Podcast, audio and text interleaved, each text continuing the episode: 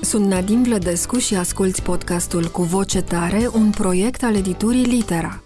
Vă invit la o discuție liberă și cuprinzătoare pe teme dintre cele mai actuale din domenii variate: cultură, educație, psihologie, mediu, sănătate, dileme sociale. Veți asculta conversații convingătoare și puncte de vedere bine argumentate ale unor oameni care au un cuvânt de spus în mediul cultural și în societate.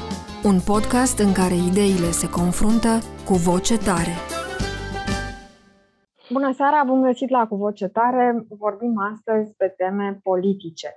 Prin urmare, invitatul meu din această seară este Ovidiu Raețchi, scriitor, uh, analist politic, autor uh, al mai multor cărți uh, pe teme politice, după cum spuneam, se preocupă de o gamă foarte variată, de la Putin la Orientul Mijlociu, la jihad, Vom vorbi astăzi seară despre Afganistan și despre cea mai recentă carte a domniei sale, Avangarda Califatului, o istorie intelectuală a jihadismului. Bună seara, Ovidiu Raetski, și mulțumesc frumos că ați acceptat invitația mea și a editurii Litera. Bună seara, eu mulțumesc pentru invitație.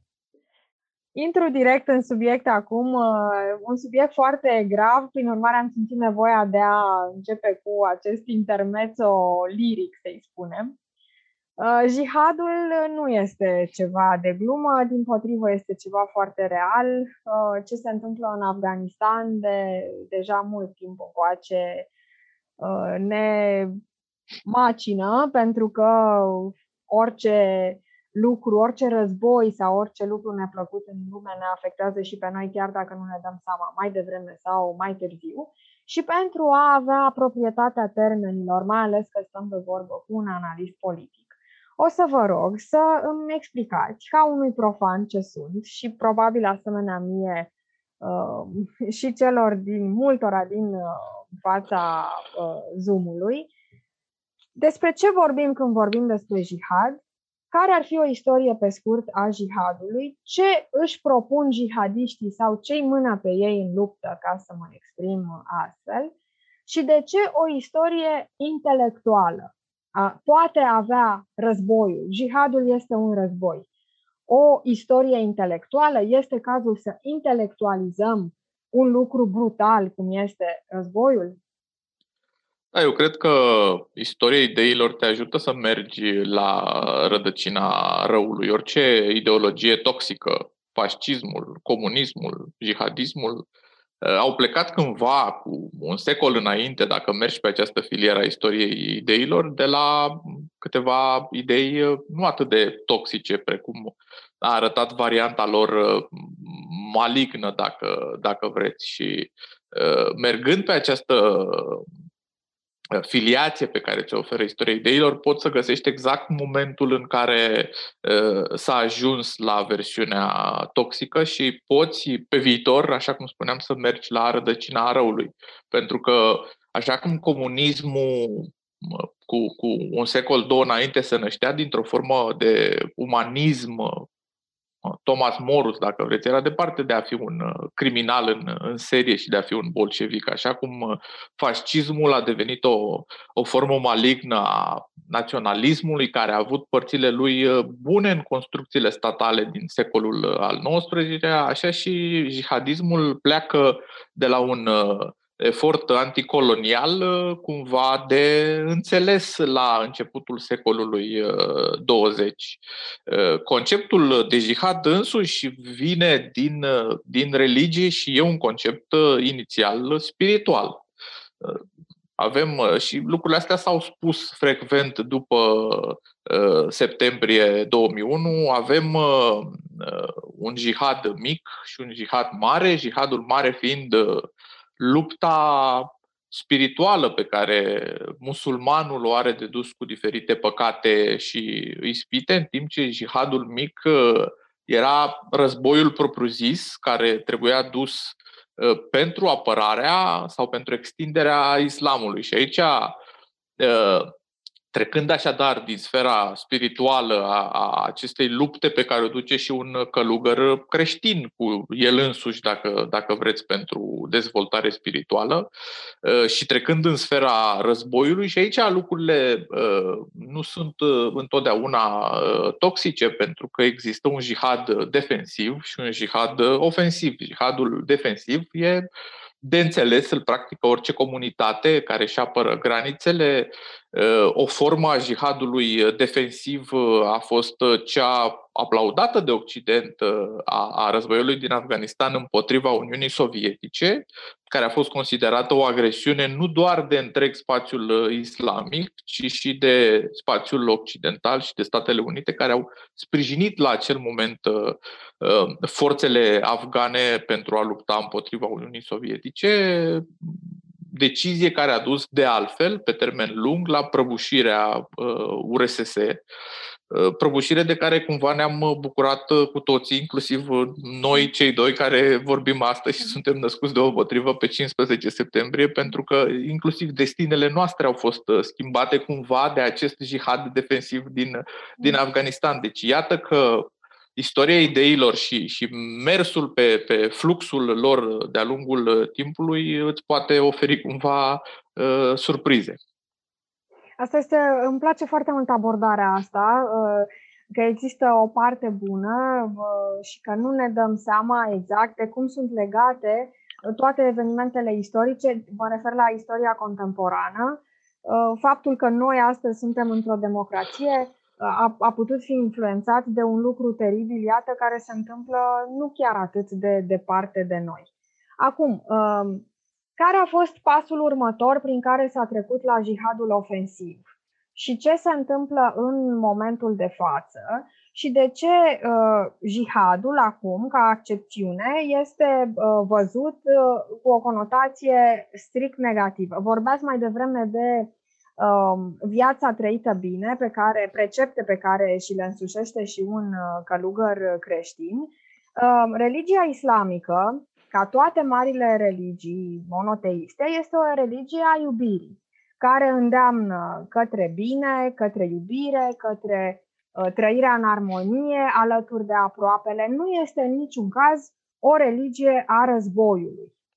Uh, nu scrie nicăieri în Coran uh, lucrul ăsta să pornească jihadul în această formă uh, ofensivă și în niciun caz împotriva altor religii sau seminții sau altor moduri de a percepe lumea din punct de vedere uman, filozofic și uh, Um, sentimental, să-i spunem. Când ne gândim la cultura islamică clasică, ne gândim la mari scriitori, la mari poeți, la mari filozofi, la medici, deci la oameni care sunt în slujba binelui. Ce s-a întâmplat? De unde acest uh, hiat și cum s-a trecut acum la uh, terorism și la uh, ideea de uh, rău legat de tot ce vine din această parte a lumii? S-a trecut în doi pași. Primul pas a fost uh, nevoia uh, civilizației islamice în ansamblu de a identifica o ideologie prin care să uh, uh justifice, să legitimeze lupta anticolonială. Și, din păcate, uh, soluția a fost uh, islamismul. Spun din păcate pentru că civilizația islamică, o civilizație pe care o admir foarte mult și o studiez, ă, civilizația islamice i-a lipsit o renaștere care să ofere o alternativă la gândirea de tip ă, religios. În momentul în care ă, gânditorii egipteni, care au fost printre primii care au, au pus bazele islamismului, dar în egală măsură și, și turcii, și libanezii, și sirienii, au căutat o, o ideologie, o, un element cultural și civilizațional suficient de puternic prin care să-și legitimeze uh, ruptura de Occident, să legitimeze faptul că doreau ca Imperiul Britanic, Imperiul francez să se retragă din teritoriile lor, nu au găsit uh, o ofertă culturală suficient de puternică, suficient de impresionantă precum oferta culturală uh, a Coranului și a Islamului. De ce? Pentru că, spre deosebire de noi de europeni care am avut șansa unei renașteri care a oferit lucruri la fel de prețioase ca și cele care veneau dinspre Biblie și ne-au, ne-au oferit posibilitatea să creăm și o cultură laică, și fără o cultură laică e foarte greu să construiești o societate politică uh, eficientă, uh, care să nu se legitimeze prin tot felul de principii biblice. Uh, ei n-au avut alternativa asta. Ei s-au îndreptat spre Coran, Uh, Coran și Islam cu care se asociau cele mai mari momente de glorie ale culturii uh, arabe și ale culturii islamice. Când uh, uh, lupți împotriva Imperiului Britanic, uh, care îți spune, și sigur, asta e o greșeală de orientalist, că ești o cultură înapoiată și că pentru asta omul alb trebuie să, să te conducă și să te ducă înspre lumină, ai nevoie să-ți uh, demonstrezi cumva propria uh, trăinicie, propria forță culturală. Cu ce o demonstrezi? O demonstrezi în cazul civilizației arabe, întorcându-te în zilele de glorie ale profetului și ale urmașilor săi, în care uh, Imperiul uh, musulman, Imperiul Arab, era cel care venea spre Europa și tindea să cucerească întreaga lume și chiar să amenințe Europa și nu invers. Deci mhm. primul pas a fost această uh, Uh, întoarcere, uh, această construire a islamismului politic care făcea o referire uh, extrem de puternică la Coran. Și aici e o nouă distinție foarte importantă între noi, europenii, și civilizația islamică. Biblia este o carte, sau mă rog, Noul Testament la care facem referință mai, mai de obicei, uh, este o carte extrem de uh, laconică și de ambiguă în chestiuni politice. Uh, dacă ne uităm cu atenție în Biblie, vom vedea fie un Hristos care spune să nu amestecăm lucrurile spirituale cu lucrurile politice, să dăm cezarului ce al cezarului și mhm. să ne vedem de, de Dumnezeu. Și în același timp un Hristos care uh, impune foarte puține uh, direcții politice, foarte puține legi, spre deosebire de Vechiul Testament, unde, sigur, avem o, o întreagă uh, legiuire care este uh, adusă poporului uh, evreu, Hristos nu impune o constituție politică, dacă vreți. Uh-huh. În schimb, Coranul care este o carte a unor uh, cuceritori și a unor conducători de stat și de mare imperiu. E scrisă, uh, Coranul e pus pe hârtie deja în momentul în care vorbeam de un uh, imperiu puternic și în expansiune Uh, abundă în direcții uh, politice. Deci uh, Coranul e cartea unor învingători politici și unor conducători de stat, în timp ce Noul Testament e cartea unor personaje înfrânte, dacă vreți, în spațiul politic. Da? Hristos nu, nu fondează un mare imperiu, din potrivă, sfârșește pe, pe cruce. Mm. Deci e o, e o diferență majoră de abordare în raport cu uh, lumea lumea politică. Și atunci, uh, spre deosebire de noi, uh, uh, islamului e foarte greu să se rupă de, această, de această întreagă construcție politică și să spună nu e relevantă, haideți să construim o Constituție exclusiv în spațiul ideilor pe care le obținem prin dezbatere, fără să facem referință la o autoritate sacră ei au o întreagă Constituție în Coran și sunt în situația foarte dificilă de a spune ne despărțim de aceste idei, uh, considerăm că ele cumva sunt depășite uh, de timp, haide să, să mergem în spațiul aici și să construim acolo. Uh, asta a fost foarte greu și va fi în continuare și este în continuare greu pentru un, nu neapărat un islamist, chiar și pentru un credincios islamic, să spună că să accepte ideea că o carte sacră, cartea lui sacră, este depășită și că anumite idei sunt negociabile, vin cumva greu pentru mentalitatea comunitatea islamică. Și atunci, așa s-a născut islamismul. S-a născut făcând uh, referire la momentul de vârf al civilizației islamice și făcând referire la uh, o Constituție deja prescrisă în, uh, în Coran. Lucrurile ar fi fost gestionabile și au rămas cumva gestionabile parțial în statele în care gândirea islamistă a ajuns la putere. Acolo unde ai ajuns la putere, ca orice putere politică, te maturizezi, devii realist, începi să faci compromisuri înțelegi că nu o carte sfântă societatea, că nu e făcută în așa fel încât să fie perpetu sacră o, o, o societate. Și atunci, în zonele în care uh, islamiștii nu au ajuns la, la putere, a apărut uh, o nevoie revoluționară și o frustrare în raport cu statul și acolo s-a trecut de la islamism la uh, jihadism, de la uh, uh, o simplă, un simplu apel la idei religioase, la nevoia de a cuceri puterea politică prin violență, la apelul uh, la violență. Și conceptul de bază, dacă vreți, care face trecerea dinspre islamism către jihadism, uh, este conceptul de uh, jahilia, mm. de uh, spațiu profan, dacă, dacă vreți, ce a fost înainte de islam, uh, Uh,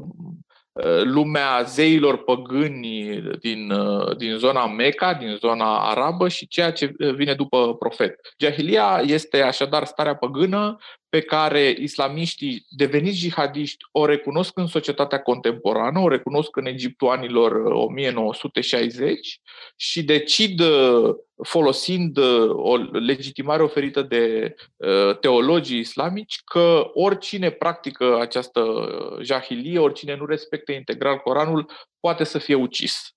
Ăsta e momentul în care începe, dacă vreți, jihadismul, chiar dacă nu vorbim de acel jihadism al Al-Qaeda din anii apropiați nouă, vorbim de un terorism intern, pentru că în prima fază ceea ce fac jihadiștii este să încerce să cucerească puterea în uh, statele lor. Uh, Osama Bin Laden uh, încearcă să ia puterea în Arabia Saudită, dar sigur acolo e foarte greu. Ayman al-Zawahiri încearcă să ia puterea în, în Egipt, de unde venea. Al-Zarqawi încearcă să ia puterea în Iordania, unde era născut și, și așa mai departe. Când ei eșuează, ajung la concluzia că singurul mod în care pot să câștige puterea în spațiul arab este alungând uh, forța americană care susținea toate aceste state. Și atunci decizia lui Osama Bin Laden este să uh, declare război Statelor Unite și să distrugă psihologic Statele Unite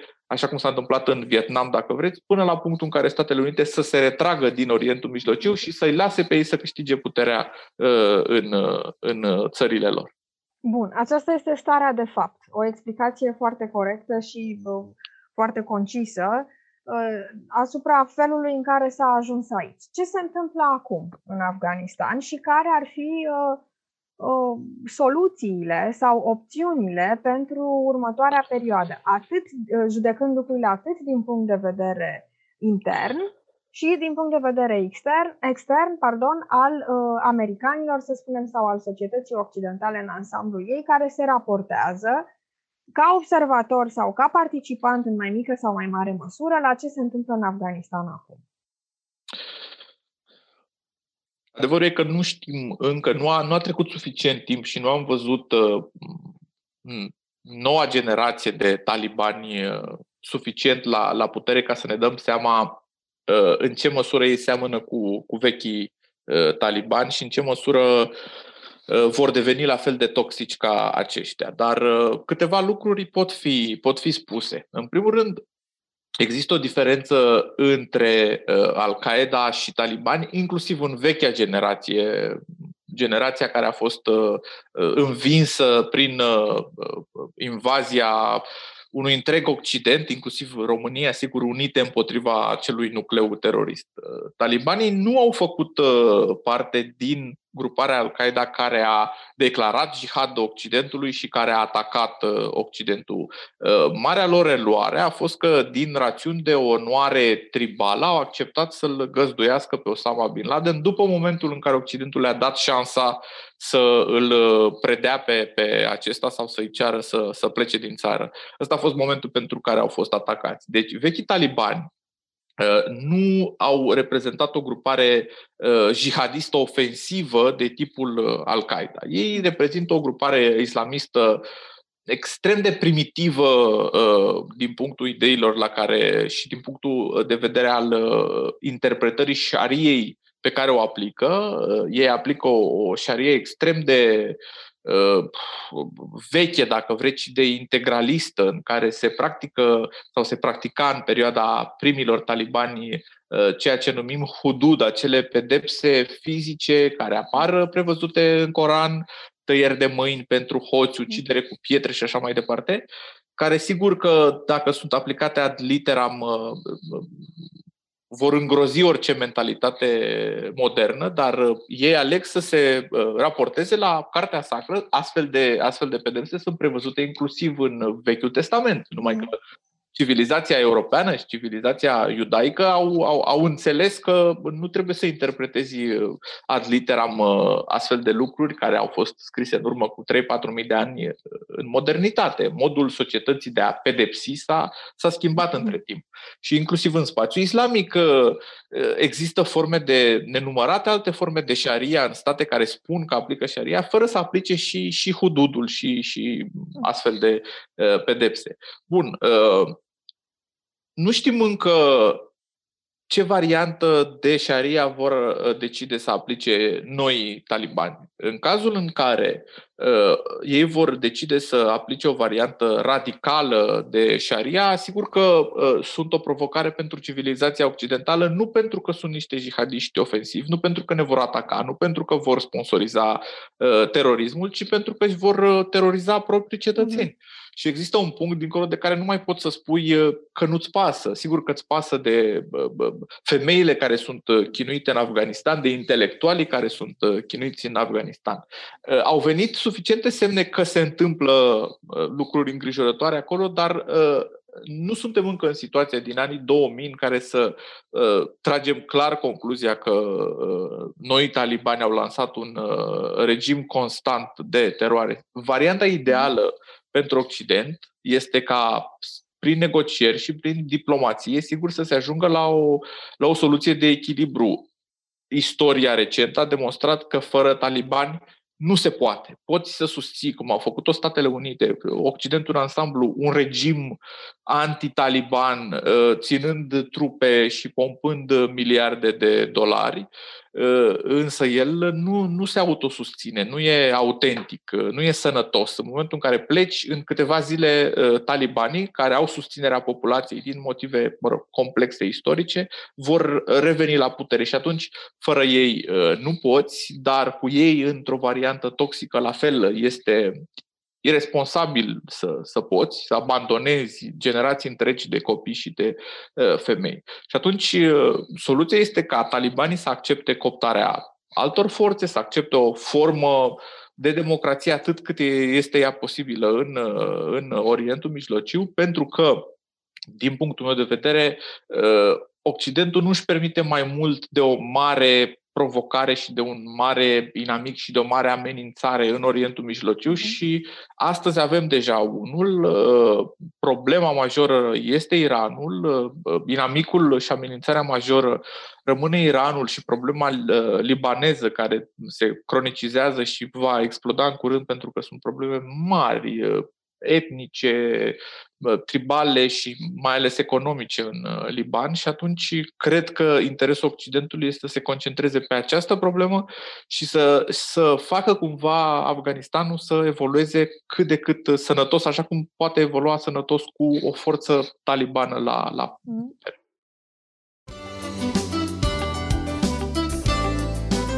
Ascultați cu voce tare un podcast al editurii Litera. Asta urma să vă întreb, cum pot uh, fi convins și cum se poate negocia cu un fanatic? Uh, pare de netrecut uh, această chestiune, pentru că din tot ceea ce mi-ați spus, rețin că există un cuvânt cheie care definește și jihadismul și situația de fapt, și anume violența. Este o violență îndreptată împotriva propriilor oameni, propriilor cetățeni, dar și împotriva lumii ca atare uh, și care pornește și din uh, ce s-a întâmplat mai de mult, spuneți în cartea noastră, povestiți uh, despre regimul de detenție, despre tortura, despre violența la care o parte din cei care sunt acum jihadiști au fost supuși în state precum Egiptul. Um, Osama Bin Laden nu a trecut prin acest regim de detenție, prin urmare face parte, din, exact cum spuneți, dintr-o altă categorie de jihadiști, poate cu o viziune ușor diferită. Dar această violență, această sete de răzbunare, după părerea mea, este non-negociabilă. Ce li se poate oferi talibanilor, astfel încât uh, să se încheie un armistițiu cu ei care să fie uh, cinstit în sensul de respectat. Există o veche teorie care a fost forjată încă de, de la începutul secolului trecut, uh, uh, primii ani ai lui 1900 uh, în politologie, care se cheamă teoria participare-moderare, întâmplător chiar pe aplicarea acestei teorii în spațiul islamic urmează să-mi prezint lucrarea de doctorat în scurt timp. Și asta știm. Știm că puterea moderează, în timp ce izolarea, uh, tortura, așa cum, cum spuneați, interdicția de participare, radicalizează. Mhm. Teoria uh, standard asta spune, dar e adevărat că este o teorie creată de europeni pe baza fenomenului politic din Europa. Ceea ce au observat uh, politologii uh, europeni este că atunci când marxiștii din Germania, de exemplu, uh, care erau interziși în sistemul politic, blocați să se exprime, au fost primiți în sistemul politic, ei au devenit peste noapte niște politicieni mult mai pragmatici, au renunțat la orice formă de violență și la orice revoluție revoluție și au devenit ceea ce astăzi sunt niște socialdemocrați care au condus mm. Germania și o conduc în continuare. Uh, la fel, partidele uh, religioase din uh, sudul Europei, din Italia, din Spania, care la fel, uh, se raportau foarte mult la Biblie în anumite uh, teme și era greu să fie niște partide de sistem. Au uh, renunțat la această raportare, au devenit niște partide moderate și uh, astăzi prin uh, ceea ce numim grupul popularilor europeni, sunt cel mai important grup politic din uh, Uniunea Europeană. Deci, teoria în spațiul european funcționează. Uh, dacă iei un grup uh, radicalizat și uh, îi dai acest stimulent al puterii, care înseamnă acces la decizie, acces la conducere, acces la resurse, el va deveni un jucător responsabil. De ce? Pentru că vrea să păstreze puterea. E simplu. Nu vrea să sfârșească în închisoare și eventual executat, vrea să rămână la putere. Ă, marea noastră dilemă și e dilema politologilor legate de spațiul Orientului Mijlociu de decenii este dacă această teorie funcționează în Orientul Mijlociu sau dacă islamul are niște caracteristici suficient de complicate încât să ă, dilueze ă, iubirea pentru Coran și pentru islam să fie mai puternică decât iubirea pentru putere.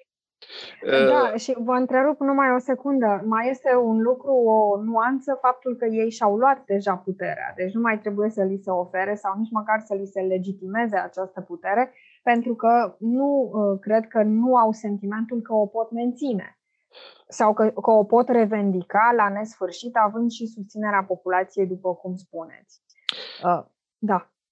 Exact, dar au existat uh, cazuri, cazul egiptean, uh, de exemplu, în care frăția musulmană, care este gruparea de la care a început toată această istorie a, a islamismului în, uh, în Egipt, nu a reușit să păstreze puterea decât doi ani. Și a avut tendința, deși ajunsese la putere, avea președintele, avea majoritatea parlamentară, avea guvernul în statul cu cel mai mare prestigiu cultural și unul dintre cele mai puternice state uh, arabe, Egiptul, nu, uh, a ajuns să se radicalizeze și să apeleze la tot felul de sloganuri uh, uh, islamiste, ne, nefiind tentat uh, de uh, o soluție mai pragmatică. Uh, de ce s-ar modera uh, talibanii în condițiile în care au deja puterea? Pentru că înțeleg că pot să o pierdă și există modelul predecesorilor lor care au fost izgoniți de la putere în câteva luni în momentul în care au provocat grav Occidentul. Și e mai mult decât simplă putere, e vorba de foarte, multă, de foarte mult interes economic acolo, pentru că Afganistanul se află într-o zonă de intersectare între mari, mari jucători politici. Sunt interese majore ale uh, Chinei pentru resursele din Afganistan, care e un stat bogat în resurse. Uh, sunt interesele Arabiei Saudite, care e un jucător foarte puternic. Sigur că sunt interesele Pakistanului, care uh, controlează o mare parte din Afganistan politic și a controlat în toată această perioadă.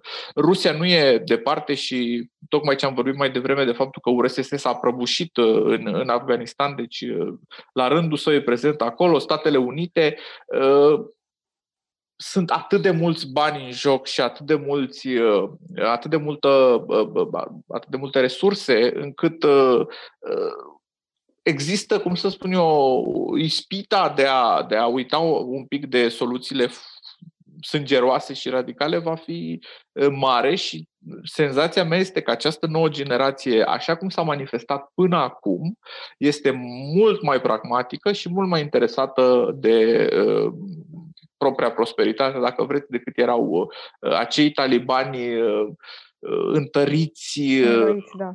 și înrăiți da. de, de lupta cu Uniunea Sovietică, care a fost o luptă extrem de dură și mm-hmm. sovieticii au făcut acolo lucruri, cum să spun, care probabil că marchează un soldat care a, a luptat împotriva lor. Mm-hmm. Acum vă propun un exercițiu de imaginație, tocmai pentru că am vorbit despre diplomație și despre negociere. În general, nu pot să negociez cu un fanatic, este un adevăr bine cunoscut, dar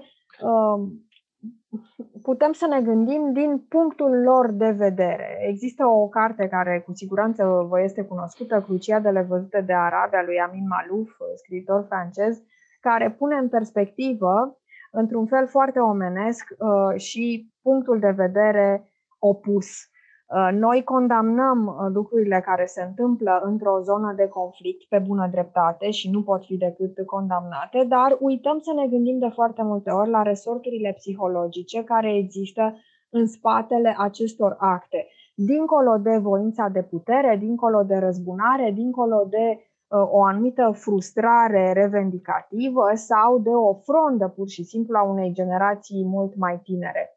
Există și un capital de suferință, un capital de umilință pe care l-au uh, l-a acumulat pe cele două uh, uh, talibanii prin aceste negocieri, să le spunem, ratate cu Occidentul de-a lungul timpului și prin faptul că poate s-au simțit de multe ori păcăliți în ideea că există și o chestiune de încredere. Cum construiești încrederea când te-ai aflat tot timpul pe poziții de forță? Din punctul lor de vedere, ceea ce revendică, pe ce se susține în afară de Coran și această datorie sacră a respectării șariei? Pe o nevoie care cumva poate să fie înțeleasă după atâtea secole de, de uh, violență, de războaie și de ocupație acolo în zonă, de independență. Dacă vreți, uh, pentru că uh, se întâmplă să studiez zilele astea acest uh, subiect, talibanii seamănă cumva cu România uh, lui Ceaușescu din anii 1964-1968, în care o societate întreagă era fascinată de un tânăr Nicolae Ceaușescu care ieșea la, la balcon și spunea că uh, suntem dispuși să luptăm împotriva Uniunii Sovietice pentru a ne apăra independența, că uh, cerem ca vocea noastră să fie egală cu vocea celor din URSS și cu vocea celor din Statele Unite uh, după, după secole uh, prin care și cumva românii au trecut de uh, vaste circulații ale puterilor și imperiilor în această zonă, uh, vine un moment în care un astfel de mesaj, o astfel de sete de, de independență uh, prinde. Și asta se întâmplă cu, cu talibanii și ăsta e elementul care, uh, cumva, repet, poate fi înțeles printr-o comparație istorică la ei. Vor să meargă pe drumul lor și să fie lăsați în pace.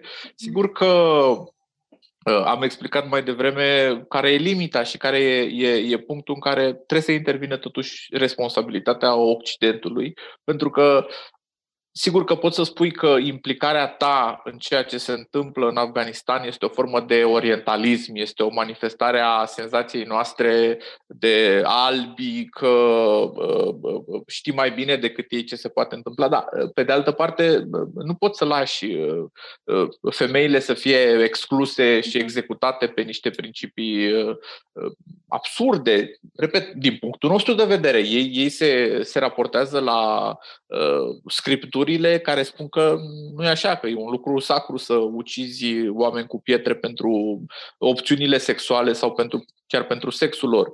Uh, uh, deci, ăsta e lucru care uh, poate să fie înțeles uh, din perspectiva uh, celor care luptă și, și pe care îi vedem cu, cu mitraliera tot timpul după ei acolo, dar cred că are și, și limite pe de altă parte și există și responsabilități constante ale noastre care nu țin de uh, o sete imperială și o sete de a ne impune propriile valori, ci țin de responsabilitate și de niște valori care sunt totuși universale și uh, nu poți să accepti acest particularism uh, local atunci când el uh, duce la uciderea unor uh, nevinovați, eventual a unor copii, așa cum se întâmplă mm-hmm. frecvent în astfel de cazuri.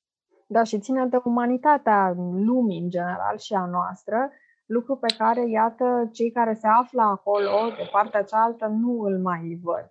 Este un grad foarte mare de orbire care nu poate fi uh, combătută sub, sub nicio formă. Sunt uh, cu tremurătoare imaginile cu uh, refugiați, cu femei și copii, cu cei care se agață de avioane, de orice modalitate de a scăpa din infernul războiului și din uh, această certitudine că el va dura, că lucrurile se vor cristaliza astfel.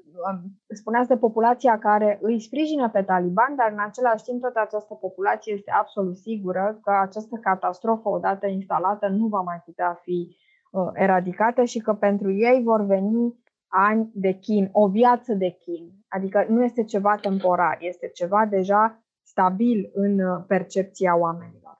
Acum, într-o notă personală, voiam să vă întreb de unde vă vine această fascinație pentru Orientul Mijlociu și pentru aceste zone de conflict e greu de digerat toată informația și istorică și cea uh, actuală, contemporană, uh, în efortul de a înțelege de ce atâta violență, când uh, toate știrile sunt legate de masacre, de război, de crime, de bombe, de distrugere. Sentimentul de distrugere este foarte greu de înțeles omul prin natura lui nu este o ființă pașnică. Fără contractul social, uh, probabil, sau mai mult ca sigur, am fi uh, cu toții, ne-am, ne-am uh, omorât între noi, am fi cu toții într-o zonă talibană. Dar să, să te apleci asupra acestei chestiuni sistematic, cum o faceți noastră, este un efort susținut.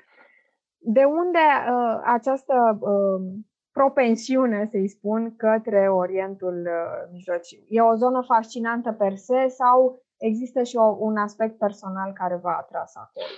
Sigur, există și un aspect personal în sensul în care am, uh, am lucrat acolo și am călătorit uh, în zonă și atunci rămâi legat subiectiv de, de orașe și de țări, dar e o zonă foarte bogată. În primul rând, tentația oricărui uh, istoric și oricărui istoric al ideilor, dacă vreți, este nu să meargă la izvoare. Asta îți cere demersul de a, de a înțelege de unde vine o, o idee, de unde vine o tehnologie, de unde, unde s-a născut agricultura. Întotdeauna te duci acolo, unde a apărut uh, Biblia. Uh, toate drumurile merg, de fapt, în Orientul Mijlociu, nu merg la, la Roma. Asta e tot așa o, o formă de orientalism și o mică șmecherie europeană, dar adevărul e că orice drum intelectual merge în uh, Orientul Mijlociu, pe de o parte, și pe de altă parte e o, e o enormă bogăție acolo. Uh, e foarte multă bogăție culturală și e și foarte greu și probabil, nu știu, acum că mă întrebați, îmi dau seama că e posibil să fiu un pic masochist, adică să-mi placă un demers uh, foarte dificil pentru că bogăția lingvistică a limbii arabe și a limbii ebraice e e uluitoare. Forța lor, știți că principalul motiv de orgoliu, de mândrie al unui uh, arab sau uh, al unui uh, uh musulman nu este e atât limba. Exact. Da, este, da. este frumusețea Mm, mm. limbii și, într-adevăr, dacă asculți fără să înțelegi, adică uitându-te ca, mă rog, cum, nu știu, ca vițelul la poarta nouă, e suficient să asculți ca să înțelegi că, într-adevăr, există o, o, o valoare de, de incantație Mhm. magică în, în limba arabă și să știți că ea există și în limba ebraică cu care e de altfel înrudită Mhm. strâns. Deci și pe lângă bogăția asta lingvistică există o bogăție culturală, există o bogăție religioasă, că slavă Domnului, toate religiile abrahamice de acolo, de acolo vin, deci cam 75% din, din tezaurul nostru spiritual de acolo vine. Și această diversitate și complexitate se vede și în spațiul politic și în spațiul ideologic, deci ai de muncă cu alte, cu alte cuvinte. Și vine și o anumită poezie, o viziune poetică asupra vieții care alimentează acest idealism uh, propice fanatismului. Fără idealism nu s-ar putea naște uh, fanatismul. Asta s-a văzut uh, clar și în istoria Europei și în uh, istoria ideilor din Europa. De când vorbiți, îmi, îmi tot vin în minte imagini cu capetele tăiate ale Revoluției franceze și cu Saint-Just și alții asemenea lor, talibani la rândul lor de altă factură occidentală. Vorbiți araba? E greu să vorbești araba dacă nu ești un uh, profesor, uh, cum avem uh, mulți în România absolut uh, remarcabili, Laura, Laura Sitaru, George Grigore, traducătorul uh-huh. Coranului. Uh, am studiat arabă cât să uh, pot să mă uit pe niște texte de care aveam nevoie la un moment dat, așa cum am studiat și ebraica, dar nu sunt un uh, vorbitor uh, fluent bun, pot să spun bună ziua dacă, dacă e când merg într-o, într-o deplasare. Există această muzicalitate de care pomeneați și frumusețea limbii. Uh, pentru un român, cu atât mai mult, pentru că noi suntem uh, la intersecția dintre lume. Avem această parte occidentală, vrem să trăim după maniera occidentală, dar parcă sufletul nostru este mai la est, nu neapărat către partea slavă sau deloc către partea slavă, mai ales din cauza trecutului nostru uh, asuprit de sovietici, ci mai mult către partea asta a poeziei și a vieții în felul acesta, trăite astfel, cu, cu o anumită candoare, i-aș spune adolescentină, pentru că în fronda talibană, dincolo de cruzime, există și ceva adolescentin, cum spuneți, sunt ca niște tineri care acum vor să-și afirme identitatea, își construiesc propriul eu și în felul acesta se manifestă neputând să-și conțină emoțiile, gândurile, nevoile, frustrările. În lumea occidentală se revoltă când vede, pe bună dreptate încă o dată, când vede ce se întâmplă în Afganistan, dar se revoltă în modul ei uh, uzual, în ideea de indignare, așa cum și uh, vestul occidental, vestul european, se indigna uh, față de ce se întâmpla în țările din fostul bloc sovietic, într-un mod destul de pasiv. Sunteți de acord cu această idee? Adică poți să faci binele cu forța, poți să intervii într-o astfel de zonă. Ce, ce poate face societatea în ansamblul ei, nu la nivel de uh, lideri politici sau la nivel de suprastructuri statale, pentru a ajuta sau pentru a uh, face ca uh, fenomenul să fie mai bine înțeles astfel încât să trecem peste această peste acest sentiment de o săraci, ce li se întâmplă acolo, ce milă ne este de ei, dar atât. Cred că primul lucru pe care trebuie să-l facem este să înțelegem foarte bine și senzația mea că e că în Afganistan Occidentul în frunte cu Statele Unite, dar Occidentul în ansamblu a câștigat uh, ușor uh, războiul militar cu Afganistan, cu, cu talibanii și cu Al-Qaeda, însă l-a pierdut pe cel uh, cultural și pe cel intelectual, dacă vreți, pentru că nu a, nu a înțeles uh, foarte bine ce se întâmplă și a aplicat uh, niște scheme uh, simpliste. Așa cum spuneați foarte bine, există această dualitate față verso de, de monedă, inclusiv într-un, într-un fanatic. E o vorbă veche care cred că era folosită în epoca comunismului și anume că, că teroristul unuia este luptătorul pentru pace al, uh-huh. al altuia. Și există un punct în care cele două personaje uh, sunt încă uh, uh, uh, discernabile și în care primul personaj sau al doilea, mă rog, luptătorul pentru pace poate fi abordat pentru că uh, e posibil ca cândva el să fi fost un, un idealist dezamăgit, frustrat și celula aia malignă a, a jihadismului și a terorismului care s-a, s-a declanșat în el, să, să o poți cumva, nu știu dacă înlătura, dar să poți să mergi pe firul acesta al istoriei ideilor în momentul în care era doar un om însemnat mhm. de, de dreptate și, și revoltat. Soluția Uh, în care, cum să spun eu, indici cu degetul înspre niște personaje integral uh, rele și malefice uh, de care te dezici total și pe care le gestionezi cu mijloacele unei cruciade, adică vrei să-i elimini, mhm. Să știți că e o soluție foarte uh, utilă, lejeră politic, foarte simplă politic și uh, există o categorie de politicieni occidentali care apelează uh, la ea. Că e simplă, e lipsită de nuanțe, uh, acei, aceia sunt niște oameni foarte răi, uh, nu vrem să avem nimic de a face cu ei și eliminându-i pe ei vom elimina orice problemă.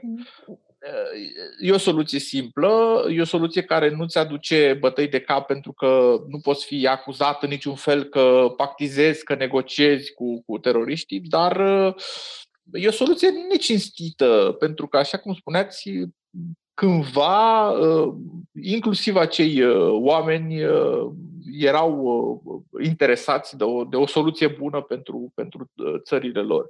Și atunci e nevoie de un pic de, de nuanță din punctul meu de, de vedere, e nevoie să mergi, repet, să identifici momentul apariției acelei celule canceroase a, a uh, terorismului și să încerci să, să discuți inclusiv cu talibanii de astăzi, care nu sunt integral, n-au dat semne să fie integral malefici, că ar fi niște jihadiști de tip uh, Bin Laden, să discuți și să, să găsești uh, punctul în care poți să-i cointeresezi și în care poate chiar poți să apelezi la, la idealismul uh, prezent sau trecut al lor.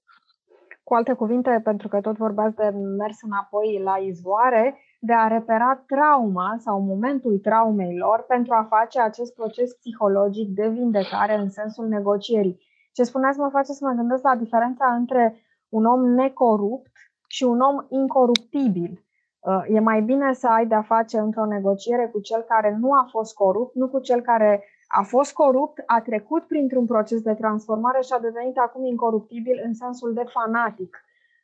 În, în această idee spun de găsirea acelui punct nevralgic trecut pe care mai poate fi readus în discuție pentru a se obține o soluție.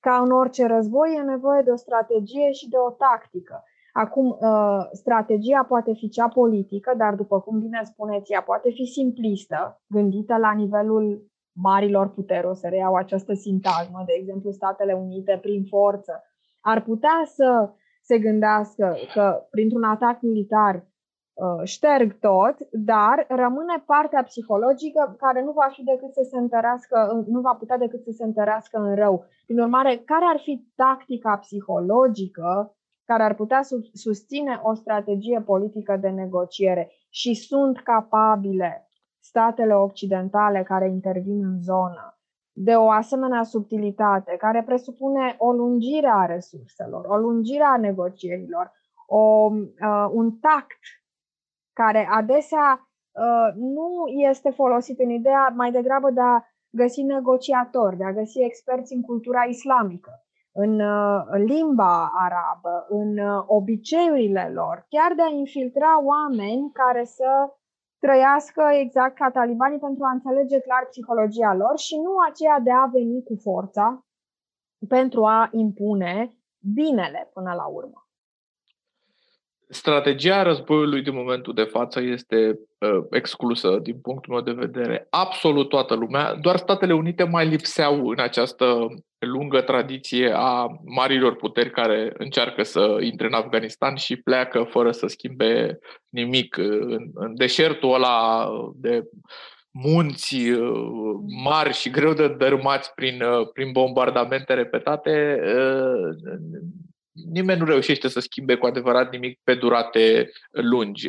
Și Imperiul Britanic a încercat să o facă și s-a retras, și Imperiul Sovietic, America la fel s-a, s-a retras fără să reușească să schimbe lucrurile. Schimbarea va veni doar din interior și asta a înțeles și, și America cum se schimbă lucrurile, care e soluția? Din punctul meu de, de vedere, soluția este ca toți oamenii care vor interacționa cu talibanii, cu spațiul respectiv, să fie oameni care cunosc, înțeleg și mai ales care iubesc cultura uh, arabă, pentru că uh, arabii, mă rog, uh, e mai complicată situația etnică acolo, uh, musulmanii, să spunem, sunt oameni pe bună dreptate, ă, dar și prin temperamentul locului, sunt oameni foarte orgolioși, ă, care pot fi ă, prietenii tăi cei mai loiali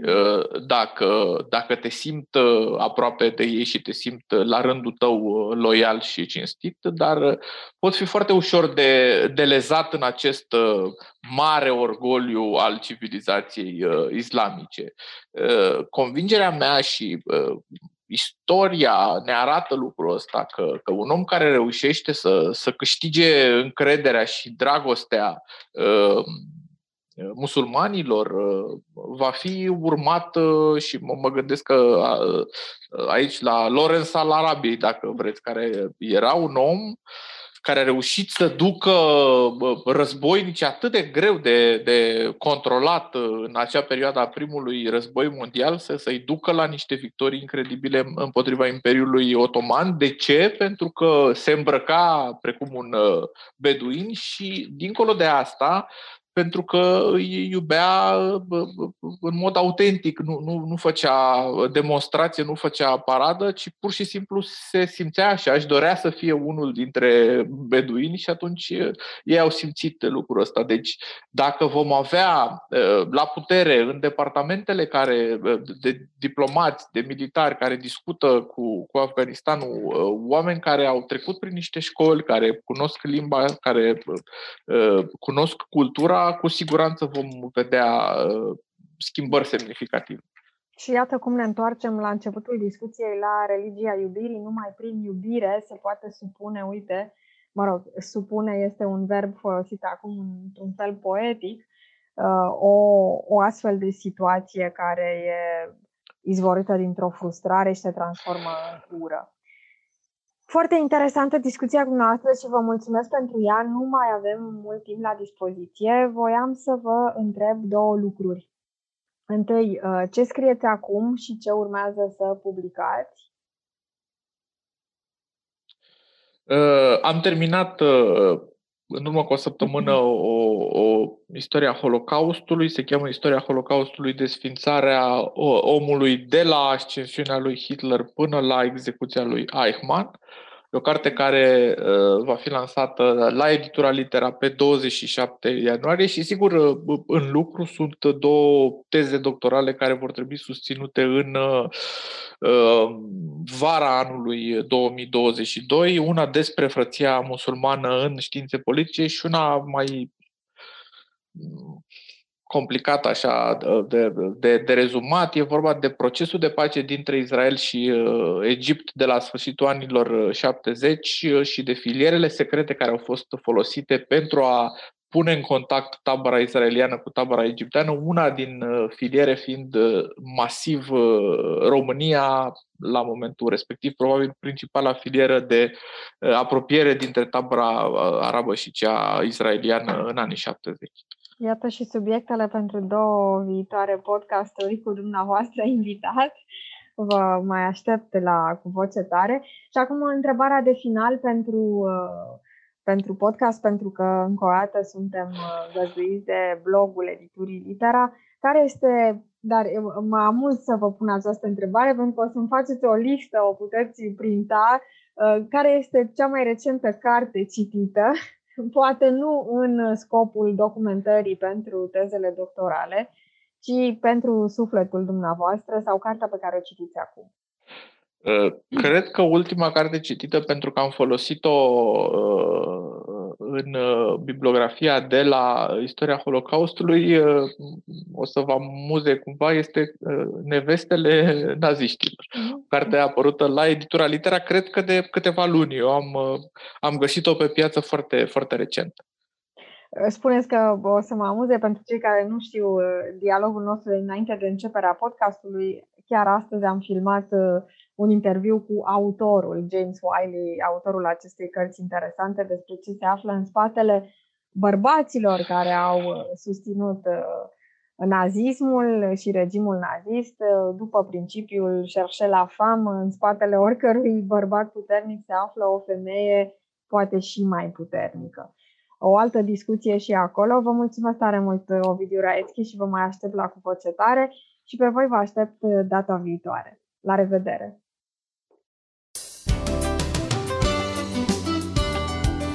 Ați ascultat Cu Voce Tare, un podcast litera cu Nadine Blădescu și invitații săi. Podcastul cu voce tare poate fi ascultat pe Spotify, SoundCloud, iTunes, Apple Podcast, Google Podcast, pe canalul de YouTube al editurii Litera și pe blog Litera.